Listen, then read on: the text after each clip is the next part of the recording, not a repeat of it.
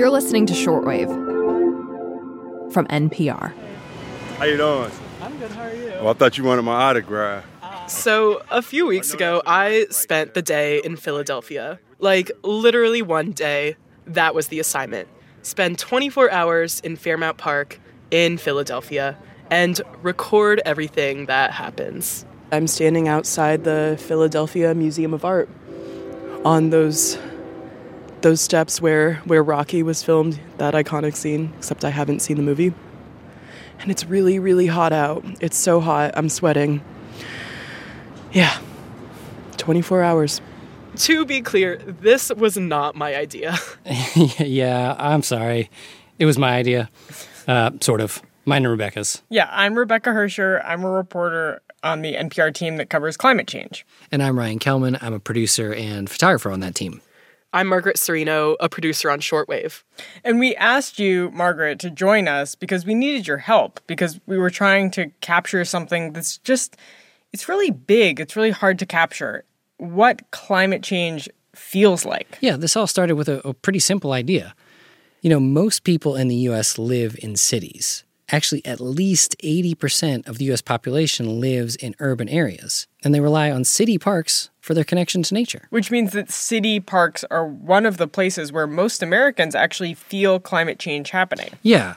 I think it's really easy to take city parks for granted because they feel so ordinary. They don't feel like they're on the front lines of climate change. And when we do that, I think we lose sight of the way most of us actually experience climate change. Yeah. Because global warming is happening everywhere and to everyone. It's happening right outside our windows, not just in far-off locales. Yes, and what is right outside your window? Your local park. I get it. Yay. But yeah, we wanted to zoom all the way in on one city park on a hot summer day, and we chose this park in Philadelphia. And we spent 24 hours there with just our audio recorders. You got it, Zach. And it's hairy. And so you have to sit back. I got chicken liver, I got worms.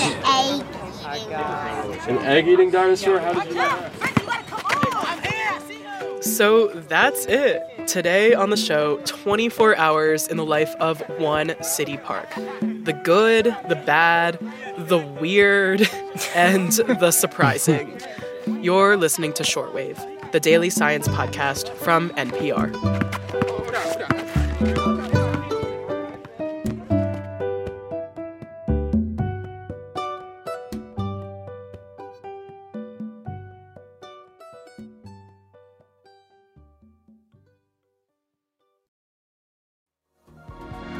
We want to share a huge thank you to all of our Plus subscribers.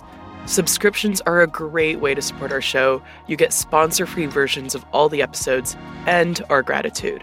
Subscribe at plus.npr.org/shortwave. Okay, so we started at noon on Friday, and a couple things to know about Fairmount Park in Philadelphia.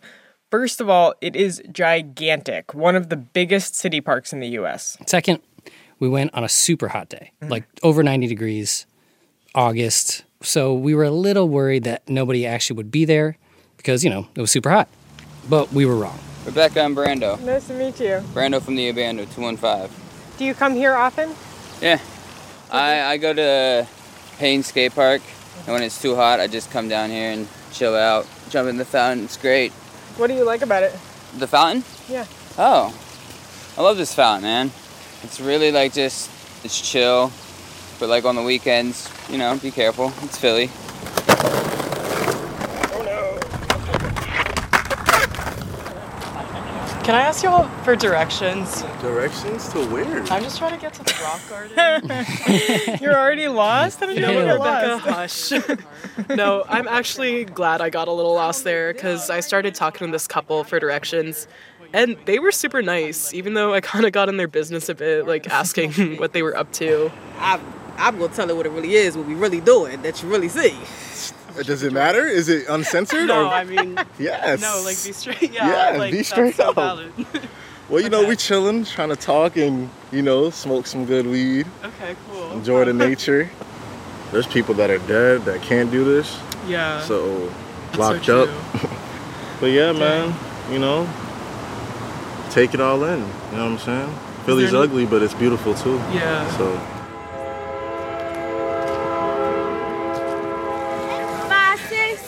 So I am Zamila. I'm the owner of ZM Soul. So I'm just selling food. I got some fish, sticky wings, jerk. It's real good. Excuse me. You think you could jump up there and get our off? So by this time, it's about 7 p.m. and still pretty hot out. We wanted to go to a more tree-y place, if that makes sense. Yes. Yeah, tree-y. Because green spaces, tree-filled places, are a lot cooler than spaces that have a lot of pavement and buildings. Yeah, like we know this from our reporting. They can be 5, even 10 degrees cooler in some cases, which is a huge difference. And climate scientists and urban planners will tell you that's one reason that everyone who lives in a city should really have access to green space, especially as heat waves get more common with climate change. So we went to a bit of a more lush part of the park between a river and a busy road just to see who was out. It was definitely a lot cooler. And the first person I interviewed had a lot to say about the ecology of the park in his own particular way. Okay, I'll tell you my name. My name's Jack, but my real name is John Barry Bloors. Barry Bloors? Uh-huh. Okay. All right, John Barry, hit me. There's always trees in the park, you know?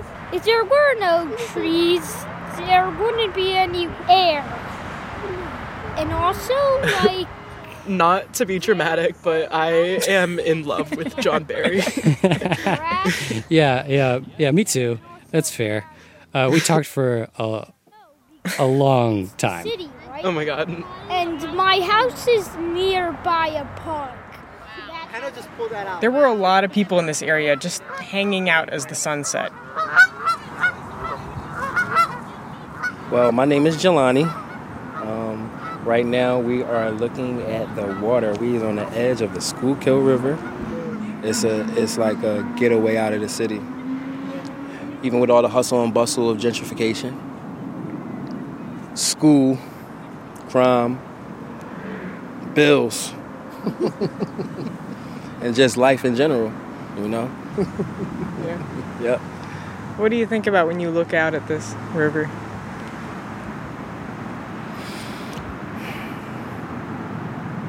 I think about my family. I think about peace. I think about the light at the end of the tunnel.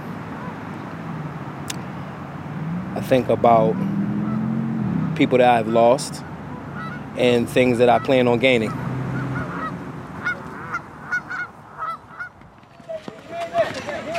Look out here, right side.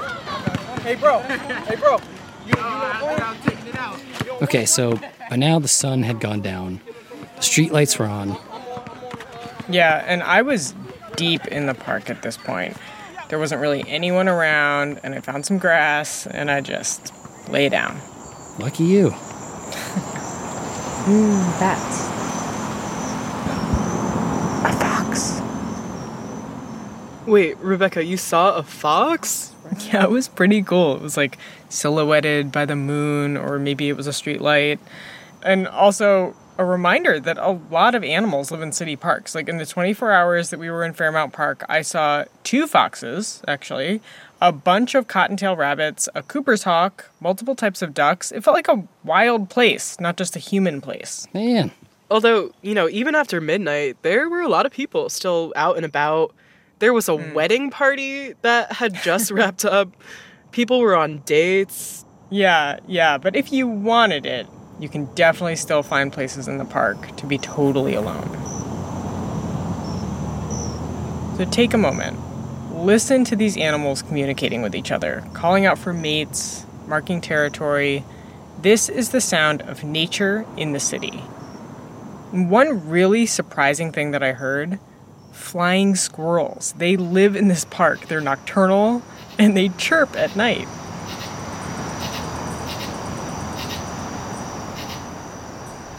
Okay, so we didn't actually sleep in the park. We left for a few hours, maybe 1:30 to 4:30. Yeah, not very long to sleep. But one thing I noticed was that in those few short hours, the animal sounds in the park changed dramatically. For one thing, the speed of the cricket's call increases when it's warmer, and we arrived back in the park right at sunrise when it was warming up. I'm really tired.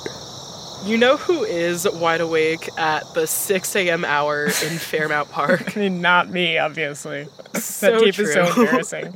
I actually meant, like, rowers. Like, people in boats. Oh, sure. They see it all at the crack of dawn, out on the water. Good. Are you about to launch your boat? I am. I've never gotten into this part, so we're going to try. No. Oh. Coolest thing we've seen this early in the morning. Besides dead bodies.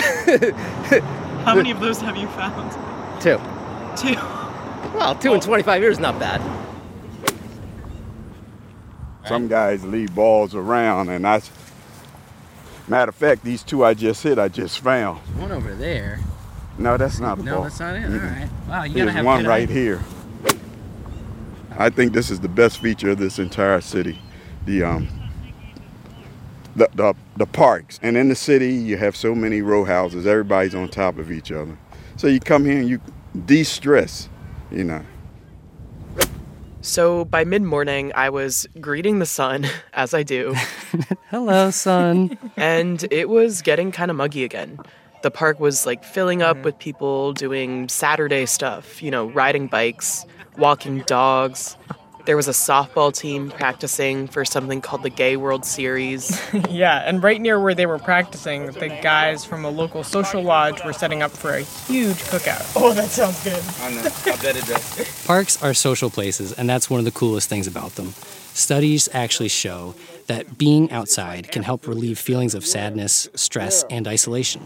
Is there something about being outside specifically, like being in nature, that, like, changes the way you relate to other people? The air. Just breathing the air. The air, the sun, the dirt. Yep. You know? Especially for the last 2 years for me in particular, because I've been working from home since the pandemic, so it's nice to be able to get outside and actually see people rather than just see them on Zoom or hear them over the phone. That's great. Oh, great chair. Big head.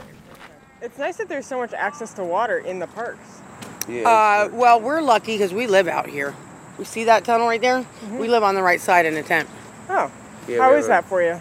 It's very nice. It's great because we're under the bridge, so we're, like, protected from water, and it's cool, so we're protected from the heat. And then we have occasional, we have visitors. Sometimes we come home and we find people smoking meth in our area. Getting high. Yeah, sometimes we find that. But mostly we've not really been robbed. For the most part, nobody really bothers us. And for the most part, and we have another friend that lives on the other. Okay, folks, so our 24 hours in Fairmount Park is coming to an end, sadly. So what do you say? Let's take a moment to reflect on what we learned from our time in the park. I think for me, my big takeaway is that you can actually have really interesting conversations with people you don't know. You just need the spaces to have them. Totally. For me, honestly, my big takeaway is just that animals are out there living their animal lives in the city. Like, these are legitimately wild spaces. Parks are nature, and humans are a part of that nature. These are our little oases for those of us who live in urban areas. Yes to all of that. Parks are really important places. And as the world gets hotter, they're only going to become more important. Yeah. Yeah. Yes. Very true. So true. Okay, and with that, we have not fully finished our journey. Yes. So it is time to return to where we began. It's going on noon, and we need to go to the Museum of Art, the steps at the southern end of the park where Margaret started her journey on Friday. Yeah, otherwise known as the Rocky Steps. Also, it's literally the hottest part of the whole park. There's, like, no trees anywhere. Ryan, are we going to run up these steps? I mean, we're here. It feels like somebody has to run up the steps. You said somebody, not yourself. It is very hot. All these people have Italian ice, and I don't. I'll run up the steps with you. What if we don't go up there and we just stop at this little ice cream stand instead? Okay, you ready? Set. Go. This is producer Margaret Serino back. At high noon, once again, and it's Saturday now. To learn more about our reporting on climate change and city parks, check out the link in the show notes. You'll see beautiful photos that Ryan took in city parks all over the country, and learn more facts about how your local city park helps fight climate change. This episode was produced by me, Margaret Serino. And me, Rebecca Hersher. And me, Ryan Kelman. It was edited by Gabriel Spitzer, fact-checked by Rebecca Ramirez, and the audio engineer was Gilly Moon. Giselle Grayson is our senior supervising editor. Our senior director of programming is Beth Donovan, and the senior vice president of programming is Anya Grunman. Special thanks to Emily Kwong, Daniel Wood, and Neela Banerjee. You're listening to Shortwave, the daily science podcast from NPR.